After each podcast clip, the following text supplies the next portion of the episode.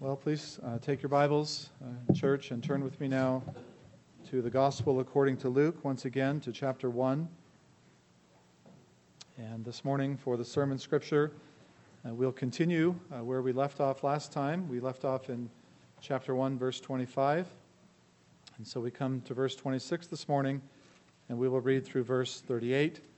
And let me invite you now to stand with me uh, for the reading of God's holy, inerrant, inspired word. Uh, Luke 1 26 and following. Now, in the sixth month, the angel Gabriel was sent by God to a city of Galilee named Nazareth to a virgin betrothed to a man whose name was Joseph of the house of David. The virgin's name was Mary. And having come in, the angel said to her, Rejoice, highly favored one. The Lord is with you. Blessed are you among women. But when she saw him, she was troubled at his saying and considered what manner of greeting this was. Then the angel said to her, Do not be afraid, Mary, for you have found favor with God. And behold, you will conceive in your womb and bring forth a son and shall call his name Jesus. He will be great and will be called the Son of the Highest, and the Lord God will give him the throne of his father David. And he will reign over, his, over the house of Jacob forever, and of his kingdom there will be no end. Then Mary said to the angel, How can this be, since I do not know a man? And the angel answered and said to her, The Holy Spirit will come upon you, and the power of the highest will overshadow you. Therefore, also that Holy One who is to be born will be called the Son of God. Now, indeed, Elizabeth, your relative, has also conceived a son in her old age, and this is now the sixth month for her who was called barren. For with God nothing will be impossible. Then Mary said, Behold, the maidservant of the Lord. Let it be to me according to your word. And the angel departed from her. Thus far, the reading of God's holy and inerrant word. May He bless it to our hearts. You may be seated.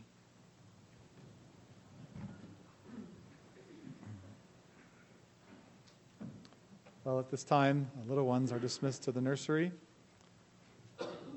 And uh, let us pray once again and ask for the Lord's blessing, shall we?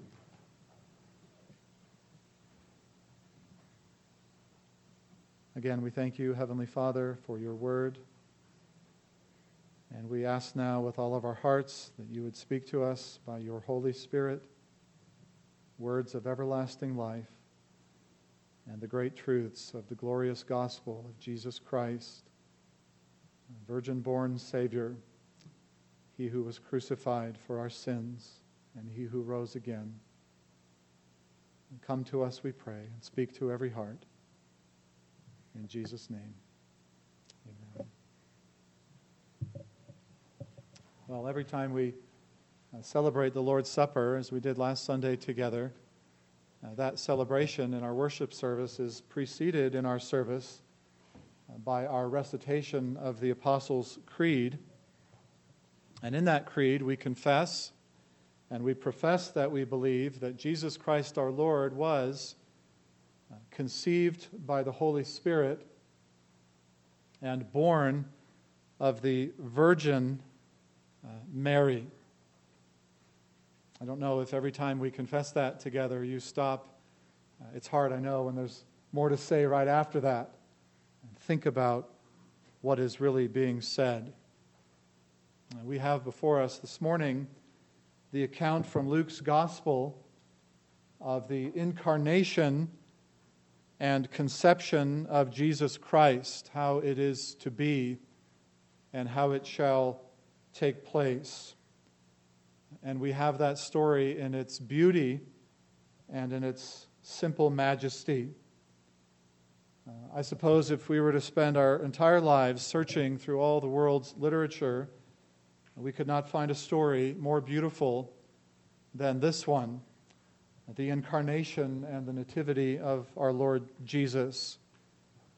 I think we can say without hesitation and without qualification that it is indeed the most beautiful story ever heard and ever told. And moreover, it is particularly penetrating because it is rooted in truth and in reality.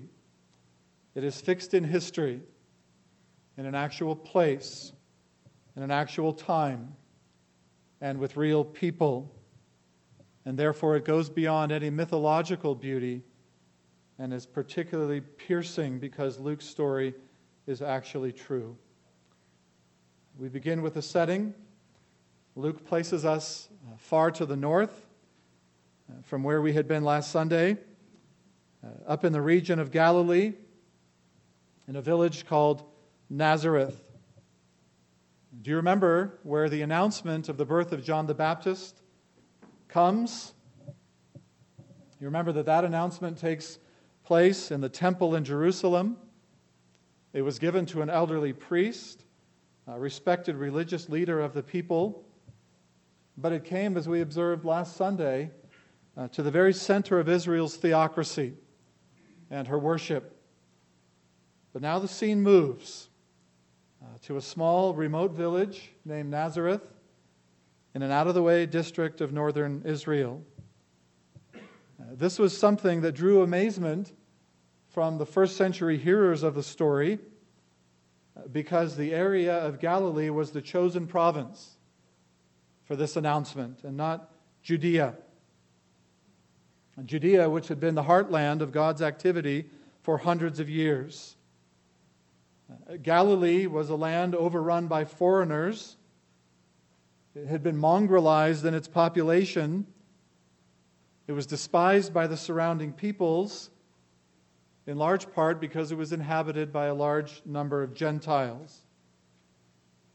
Galilee had a terrible reputation among the cultured elites and the religious leadership and elite back in Jerusalem. And the little town of Nazareth was really a non place. Uh, you can look through the entire Old Testament, and you will not find Nazareth mentioned even once. And this is true, interestingly, despite the fact that Matthew says that when Jesus settled in Nazareth, it was a fulfillment of prophecy. Which prophecy? It's very difficult to say. Nazareth is never mentioned in the Old Testament. You can read all of Josephus' writings. You will not find it mentioned there. You can look through the rabbinical writings and find no reference to it. In fact, there had been no verifiable historical or archaeological evidence of the town of Nazareth until it was discovered in 1962 uh, on an inscription. This was an out of the way, shoddy, corrupt, uh, halfway stop between two port cities, overrun by Gentiles, especially Roman soldiers. It was in, considered in such low regard that when straight talking Nathaniel, the one in whom there was no guile, who always told it like it was, when he heard that Jesus hailed from Nazareth, responded, Nazareth? Can anything good come from Nazareth? In his mind, it was only associated with corruption. How can anything good come from there? First century hearers were beside themselves to hear that Messiah came from this little town. Say, did you hear that the angel Gabriel announced to a virgin girl that she should give birth to the Messiah? Really? Where did that happen? Nazareth. What? Where? What did you say? That was Nazareth. And so, in skipping over Judea and Jerusalem, the angel Gabriel skips over the temple, came to Nazareth to Mary's house which must not have been much to look at either. And Mary wasn't much in the world's eyes. She was too young uh, to know much of what was going on in the world. According to early tradition, she was only about 14 years old at the time the announcement came to her. This was about the age that Jewish young women would be uh, typically betrothed. She was simple, uh, lowly. She was not famous. She was unimportant in the world's eyes. She was unknown. It is a stunning contrast and a stark difference from the rabbinical ideal. The birth of the forerunner was announced in the temple to a priest. But as we pass from the forerunner to the Messiah, from the temple to Galilee, from the priest to the humble virgin, we find that Gabriel, sent by God, comes to a simple, obscure, unknown family of Nazareth,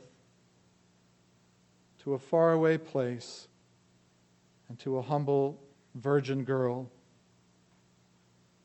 To the elites in Jerusalem, uh, these folks up in Galilee were thought of with contempt. Even their dialect was offensive. Uh, they were the Hicks of the day, Uh, unlettered country people. They were regarded with abhorrence. And yet, it is to such a household that the angel comes.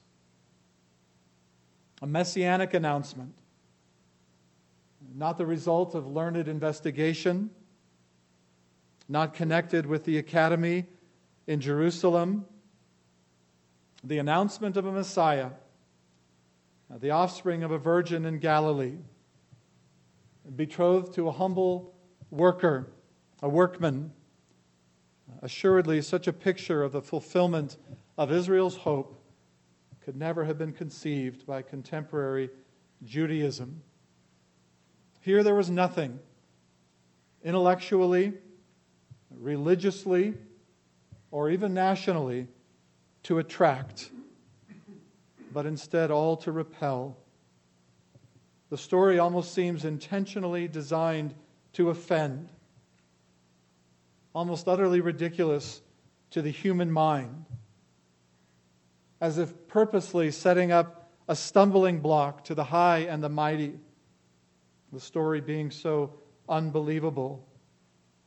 A story that surely one would be must be given a heart of faith just to believe it. Many years ago, Martin Luther commented on that.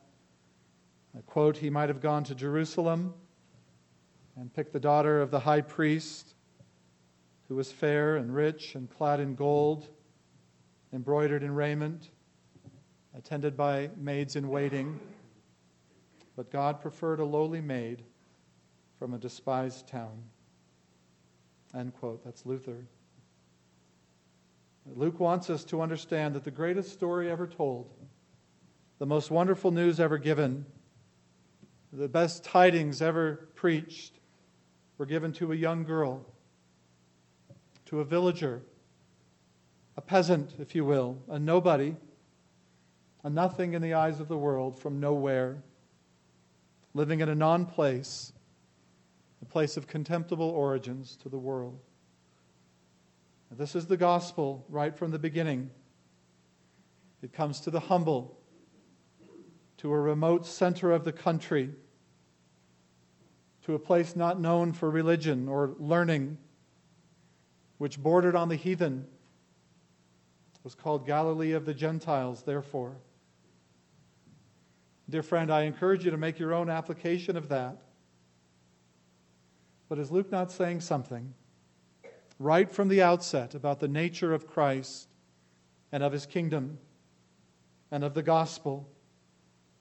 That the kingdom of God does not come according to the ways of the world and its power structures, that it does not come upon those whom we might expect, and that no distance or disadvantage of place shall be a prejudice or a barrier to those for whom God has set his favor in store. This is the one to whom the Savior of the world comes. And this is the place from which he comes, from Nazareth. Who would believe such a thing? only those to whom faith was given. Now, another thing to keep in mind is that Luke is not only the historian, he's also a theologian, and he wants to draw us into the response of Mary and into Mary's heart and to her response of faith and of obedience. Because she comes here in the story, the model believer, the model disciple, the example of all believers of trusting in the Lord and submitting to his will. Now, notice we're not told anything about Gabriel's appearance or even the manner of his coming. Did he have wings uh, like the seraphim of Isaiah 6? Did he hover above the ground? Was he radiant white in his color? Uh, we're not given any of those details. We're told only that he was sent by God. Uh, he was on the Lord's errand, serving God and doing his will, and that he appeared speaking these words Rejoice, or simply, greetings, highly favored one. The Lord is with you, and blessed are you uh, among women. First, she is highly favored. God has chosen her and favored her and uniquely blessed her to be the mother of the Messiah. He has honored her in a way that is peculiar and unique. She is blessed even above Eve, who was the mother of all the living. Now, the Latin Vulgate translates this, and if you know uh, the great hymn, Ave Maria, uh, plena in the Latin, or full of grace, uh, in the English. Uh, this led medieval Catholicism to gather that she had more of the inherent graces of the Spirit than any person had ever had. Uh, Mary, accordingly, was seen as possessing the fullness of all gifts and graces, uh, even above the angels. And from that position, numerous doctrines emerged about Mary uh, that she was sinless, that she was immaculately conceived without original sin, that she was taken up to heaven without dying, uh, that she hears the prayers of the saints, that she has a part to play in redemption uh, along with Jesus. Uh, I've quoted to you before, even uh, Raymond Brown, the great and leading Roman Catholic scholar, uh, acknowledge that the familiar words, Hail Mary, full of grace, are too strong, that they are based on a faulty translation in the Vulgate. And he, a Roman Catholic, even says that Mary herself would be scandalized if someone would have thought of her in such an exalted way. The word is best translated highly favored and it refers simply to the singular favor and honor done her in preferring her and choosing her to conceive and to bear our blessed Lord. The angel is not saying that Mary will be a source of grace to others, but simply that God's favor rests upon her in a very unique and special way. The first thing that is said is that she has the presence of God with her. The Lord is with you. The Lord is with you. It is at once the most ancient and the most precious of promises that, in spite of sin and failing, in spite of all fear and doubt that we have, God is not distant from us, but He is very present God is not estranged from his people, but he is here with us. God is not at war with us, as our sins might suggest, but because of his grace, he is at peace and has made peace with those upon whom his favor rests. and this peace he has made by the cross. He has taken away the enmity. He has washed away our sins by the blood of Jesus. He has made a way through his Son and has fulfilled his covenant of peace to be our God, to have us as his people, and to dwell among us. For that is the very essence of his covenant and his promise. I will be your God. I will dwell in the midst of you. When you pass through the waters, I will be with you. And through the rivers, they shall not overflow you. Uh, when you walk through the fire, you shall not be burned, for I am the Lord your God. So says Isaiah 43 2. And fear not, I am with you. Just a few verses later, Isaiah 43 5. Beloved, were more precious words ever spoken to a child of God. Nothing is to be despaired of if God is with us. Not any calling he might give, not the performance of any service. If we have God with us, and you too, dear friend, whatever hardship, whatever calling, whatever service, the Lord your God calls you to, he says to you, Fear not, I am with you. Now, surely we can all agree that Mary is most blessed among women. She will say that herself in the great prayer of praise we call the Magnificat, that from now on all generations will call me blessed. It's not without reason that she is called the Blessed Virgin Mary. If you rightly understand that, if you are a Christian, there is nothing wrong with those words. Mary is blessed. She is the only woman of the billions of women who have ever lived. Now, get this who conceived a child supernaturally as a virgin by the power of the Holy Spirit overshadowing her, who carried in her own womb the Messiah, and who gave birth to the Son of God, and then nursed him at her own breast. Her face is the only face that ever resembled the Savior. Jesus bore surely in some sense the likeness of Mary. He may have had her mannerisms and shared some of her gestures, perhaps her way of walking, and shared similar speech patterns and intonations with his mother. Just because others have thought too much of her is not a reason that we should think too little of her.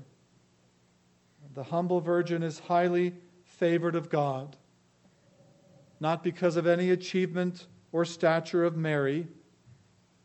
It is all of grace. This is what it means that she is highly favored. One moment she's going about her life, a young teenage Jewish girl preparing for her wedding day. And now this. I don't think we really understand how marvelous this is and how breathtaking this privilege was. How astounding. No wonder the word often translated uh, greetings is actually properly, as we have it here, the word rejoice. You who are highly favored, the Lord is with you. Be full of rejoicing. Now let's notice Mary's response. She was troubled. Her mind was racing. Uh, she was considering, we are told, what was said to her. She was reflecting upon it and what it all meant. Remember now, 13, 14, 15, maybe 16 years old. And what is she doing? listening, reflecting, considering, meditating, and discerning. She's not shallow nor flighty. And it's something, dear friend, you and I need to do more of.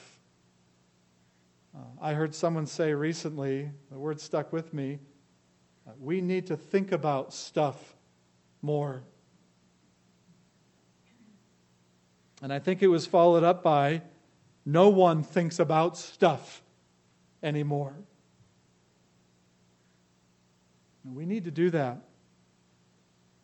We need to read our Bibles.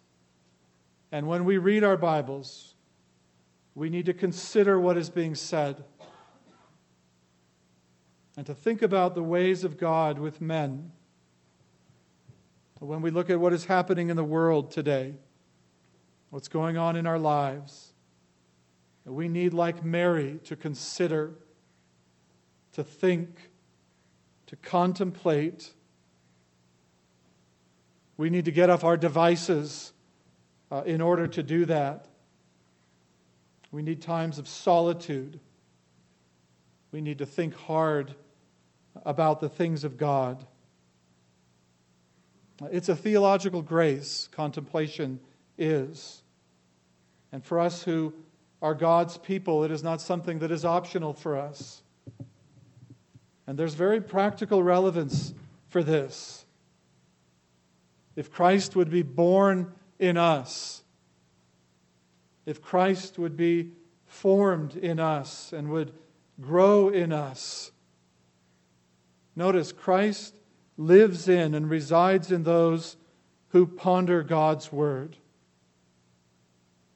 If we would have Christ born in us, we must meditate on his word as well. I will meditate upon your precepts, David says in Psalm 119.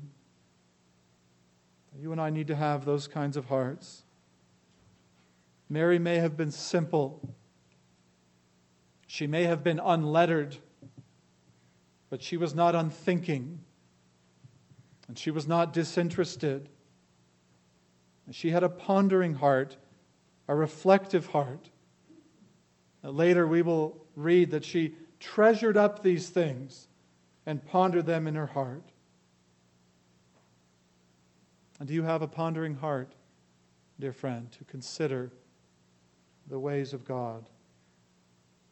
Well, now comes the fullness of the Annunciation. Do not be afraid, Mary. You have found favor with God.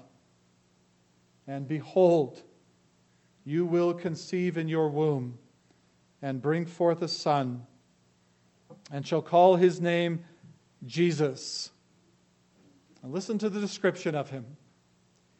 He will be great. He will be called the Son of the Highest or of the Most High God. Now Mary learns that the son she will give birth to uh, will be no ordinary son. He will be God's son, the unique Son of God, the Son of the highest. That he will be great, and that the Lord will give him the throne of his father David, that he will reign over the house of Jacob forever. Not just for a period of time, but forever. And of his kingdom there will be no end. What is she being told? But that the son to whom she will give birth will be none other than the Messiah. Mary knew this language from her prayer, the Magnificat. We know that she was steeped in Scripture.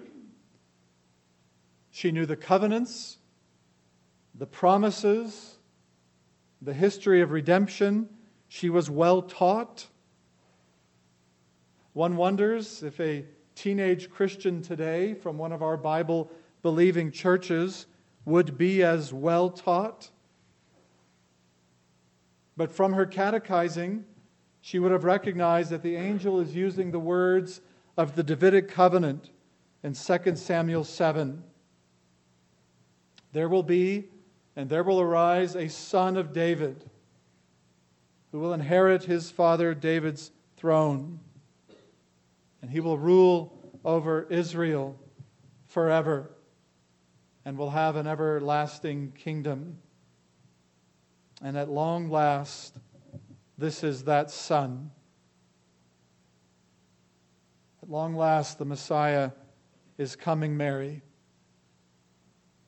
The time is now, and you yourself will give birth to him, to the Son of God.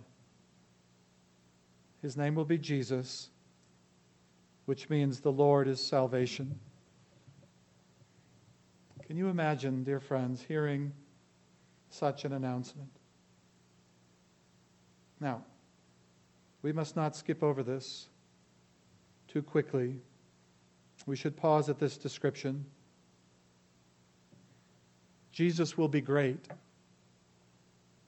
How many people today miss this? How many people today fail to realize how great Jesus is? They've utterly missed his greatness. They think he's just fine uh, for us Christians. But he is great. He is great before God, and he is great before all people. He is the unique Son of God, the Messiah, the Christ, the long awaited King. He is taking his rightful throne. He is a king, the king. He has a throne.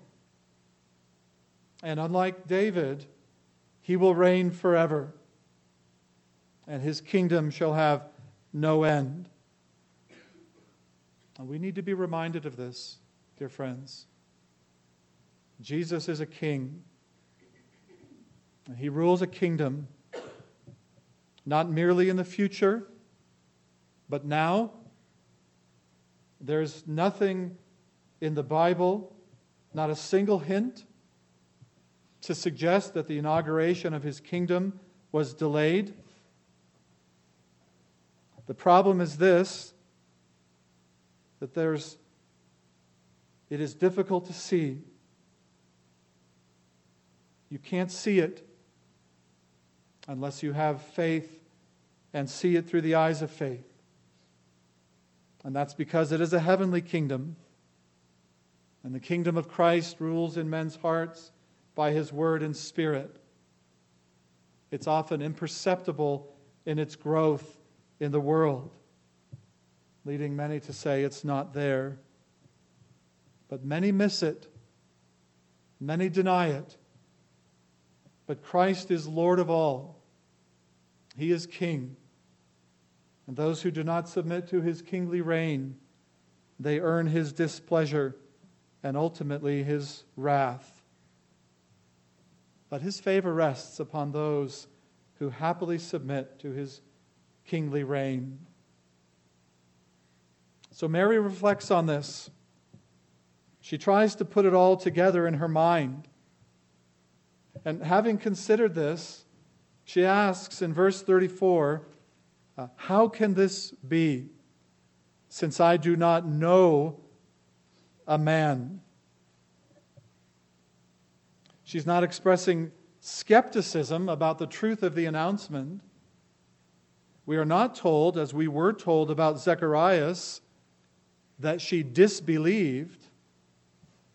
She was simply asking a basic question How is this going to happen? How am I, a virgin, going to give birth to a child? It's a believing question. Lord, I believe you. I believe what you said, but how shall it be? Now, there are many in the world, and many, I'm sure, in our community, and perhaps some in the church, and maybe even some here this morning who ask a similar question How can this be? This promise of salvation. This gospel you speak of, how is it possible for me uh, to be born again? How is it possible for me to have my sins forgiven? I've done so many bad things. I've stayed away from God for so long. How could God possibly accept someone like me as his own child? Salvation and forgiveness for someone like me, how is that possible? Well, dear friend, if you are asking questions like that, if you have an awareness of your own sin, if you have a sense of your own wretchedness, which is something that many never come to feel, it is the best and it is the most necessary preparation for you to come to Christ and to be saved. But you have to think about the cross. You have to think about the atonement. You have to think about why Jesus came and why he died for sinners like you and me. And the answer to those questions is remarkably similar to the answer uh, that God might give to us.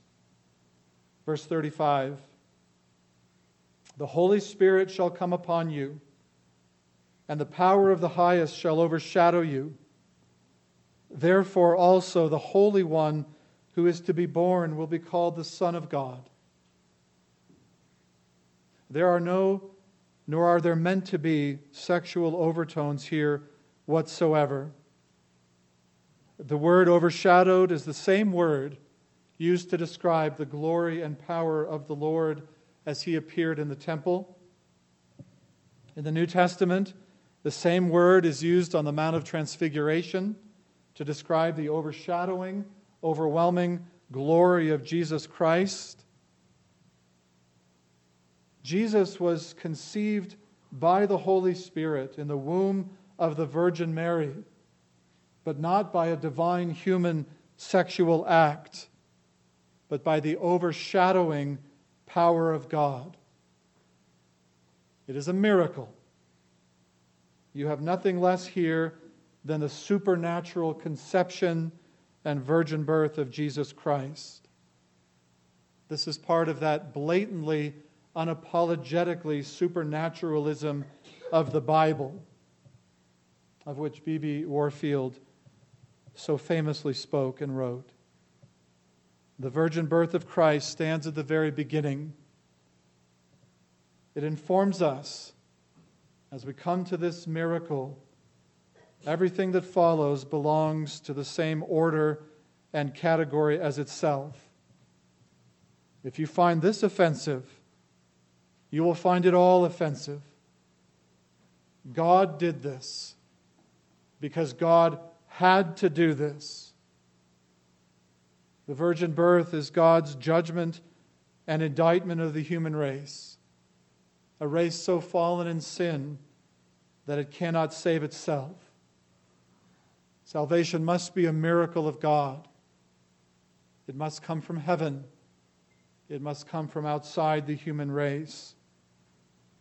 The virgin birth reveals that we were hopeless to save ourselves that salvation comes from God from on high. And so, everything about Jesus then, uh, the incarnation, his conception, his birth, his life, his death, his resurrection, his ascension, it all belongs to the realm of the supernatural. Mary was with child. That child within her was conceived by the Holy Spirit and not by the intervention of man. It was a miracle. And it is not only Mary who has experienced this miracle. If you are a Christian, if you are born again, you too have experienced the overshadowing power of the Holy Spirit. You too have experienced the life of Christ being born inside of you and growing inside of you. And though this experience is unique to Mary, in another sense, it is something every Christian knows. If you were to ask, How is this possible? How can it be? How can I, a poor, miserable sinner, come to know the grace and favor and salvation of God? The answer is the same. With God, it is possible, but only with God and not by man. For what does the angel say? With God, nothing shall be impossible. Literally, he says, No word of God shall fail. So, beloved, look at the most hopeless, despairing area of your life where change seems absolutely impossible. And I tell you, nothing, nothing shall be impossible for God. And I simply ask you, do you believe that? And listen to Mary's immortal response Behold, uh, I am the maidservant of the Lord. Let it be to me according to your word. And we've been talking about faith a lot. What is faith? What does faith look like in a Christian? How does faith behave? Here it is God said it, I believe it, and I live and act accordingly. Total assurance in the Word of God. Conviction in the heart that what God says is true. And certainty of trust and a corresponding direction and trajectory of one's life. This is, if you do this kind of thing, what you ought to underline and put stars around and mark up in your Bible. Can you imagine if the answer had been different? If she would have said, Thanks, uh, but no thanks. This virgin doesn't want any part of this. Look at her submission, her obedience, her discipleship. Lord, I am at your service, at your disposal to do what you command me. She does not object, as one might have, to the possible spoiling of her marriage, to the likely blemish upon her reputation. She leaves that and the whole issue with God and submits entirely to His will. Have you ever said that to the Lord? Are you prepared to say that to the Lord? Lord, whatever you say to me, whatever you command me, whatever your will for me might be, have you ever said that? Whatever you think is best, have your own way. Now, there are different ways you might say that. You might say it through clenched teeth. Whatever you say is best.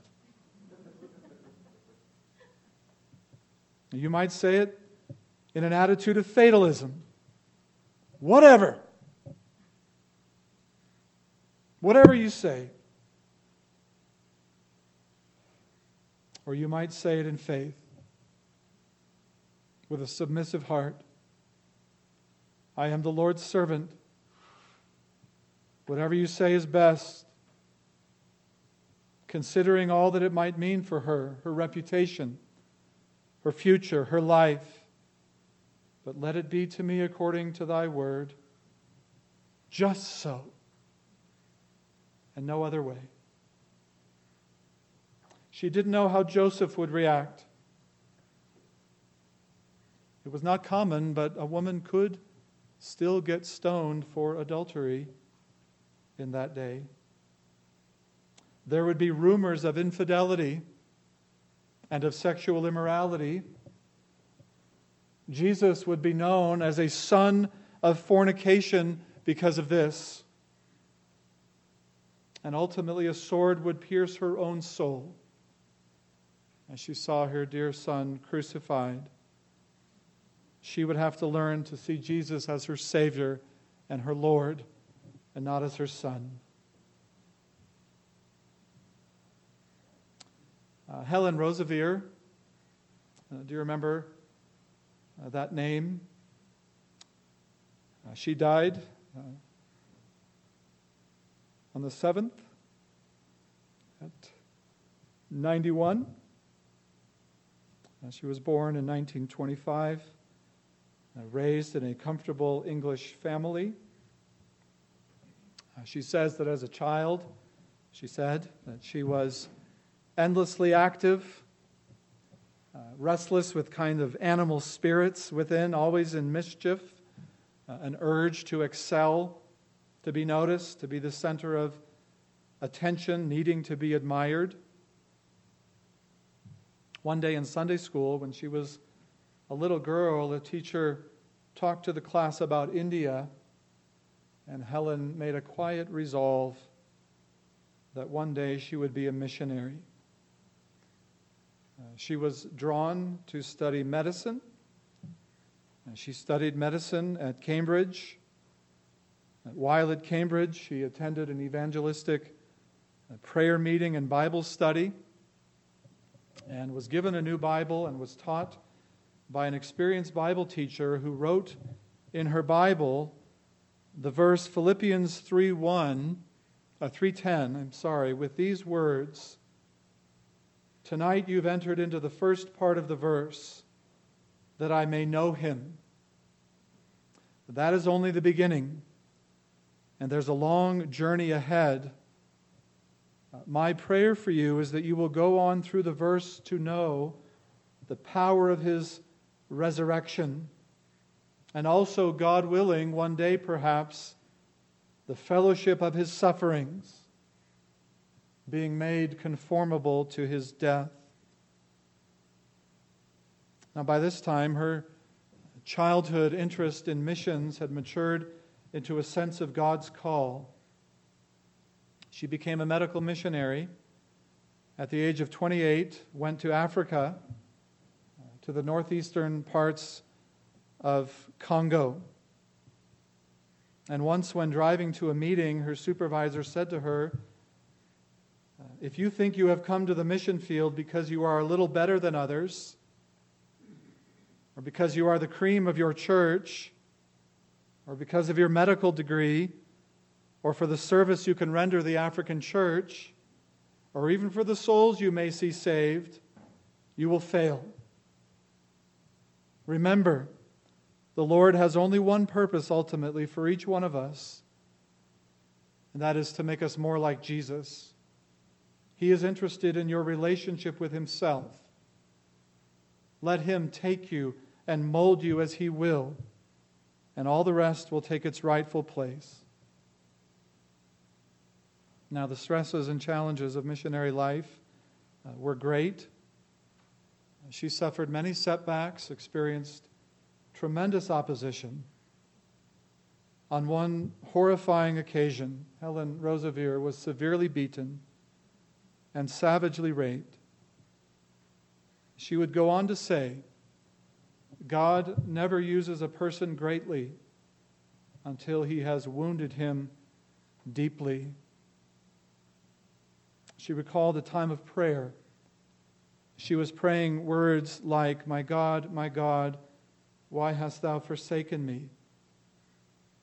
And she would later say there was something like a vision. I didn't see a vision, I didn't hear a voice, but there was God.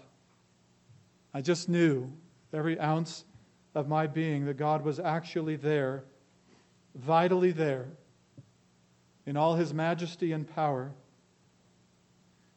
He surrounded me with his love, and he seemed to whisper to me, quote, 20 years ago, you asked me for the privilege of being a missionary. This is it.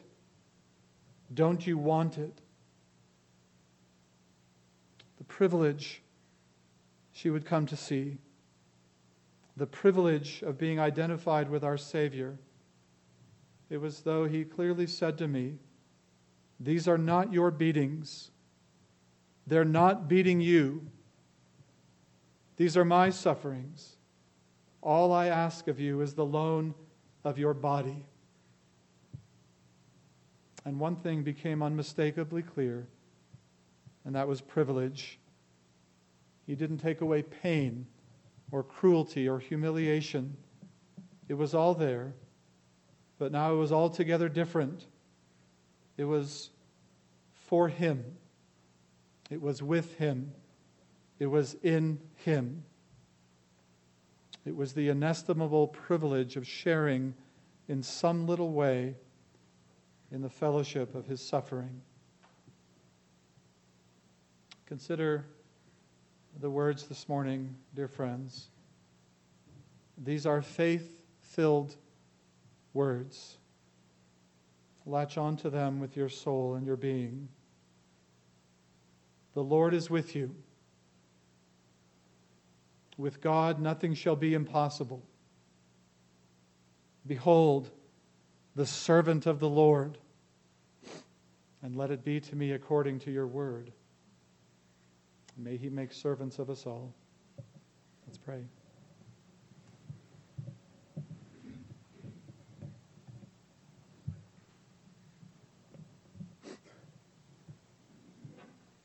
We thank you, uh, Heavenly Father, for your holy word. We thank you for uh, your ways uh, with us, your ways with your people that your greatest desire above all is uh, our holiness and our sanctification and our becoming more and more uh, like Jesus, uh, not insisting upon or preferring our own will or purpose, but humbly submitting uh, to you and to your will. Subdue us, Lord, by thy word and spirit. Bring us under the rulership of your Son, Jesus Christ. Give us hearts to love you, to obey you, to serve you. May we not quickly forget what we heard this morning. May we not so easily turn aside, as we so often do, back to our ways of sin. But we pray that we would be conformed to Christ and transformed by your word and spirit, even now. So, Father, change us, we pray. Make us your humble servants for Jesus' sake.